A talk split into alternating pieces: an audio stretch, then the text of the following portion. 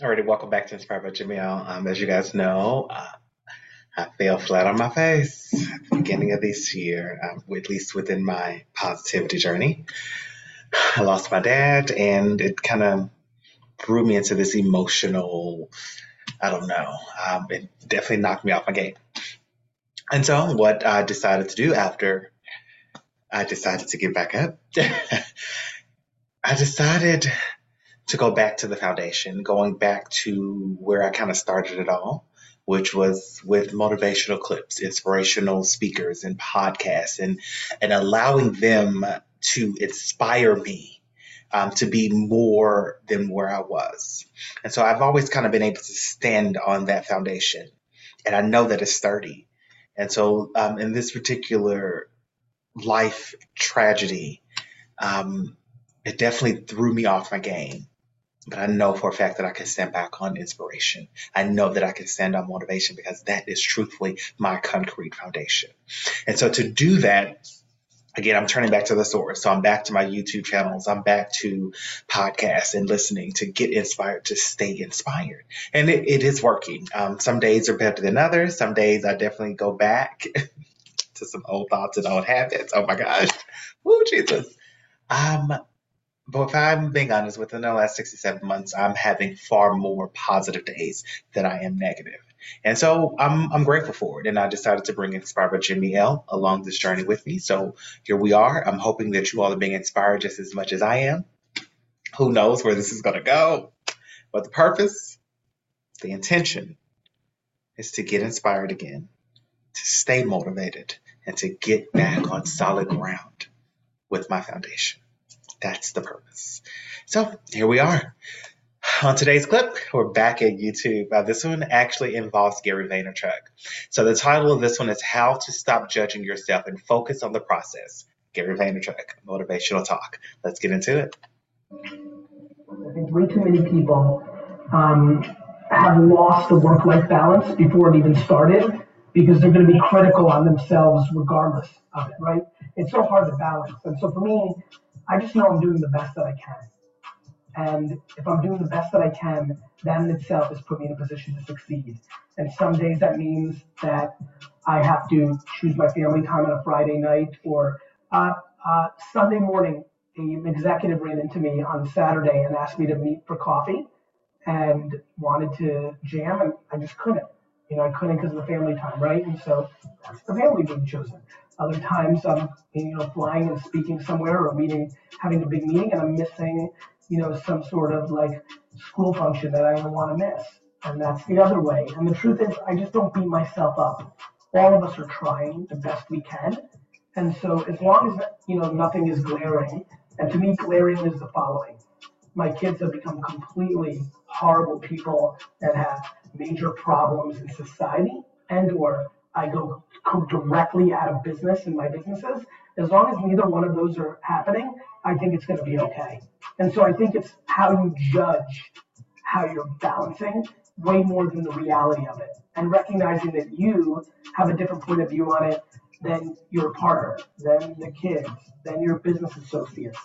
And I think you need to care about your point of view on it first and foremost while being empathetic to everybody else's point of view.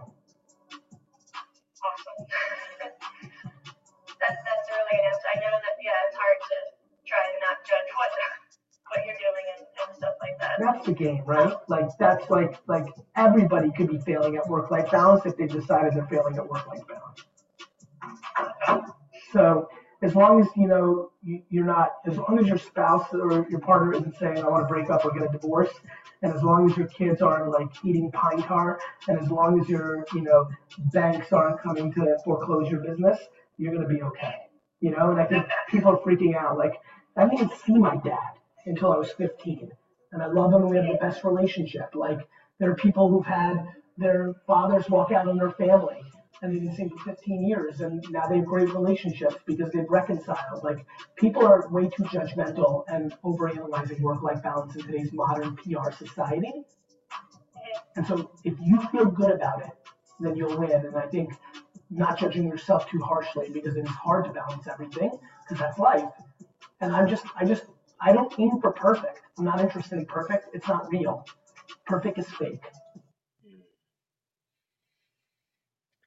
Okay, so I'm really glad that he said all of that, and actually brings me back to a couple of the quotes um, I heard from uh, Lisa Nichols earlier, and she also stated that she believes that perfection. She actually says she believes that perfection and balance are an illusion.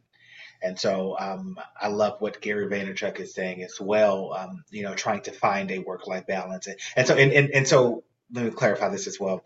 With Lisa Nichols, I don't think she was particularly saying that she just simply didn't believe in balance. She think I believe what she was saying was trying to do like a 50-50 balance is an illusion. And and I agree. It is. That's a freaking illusion.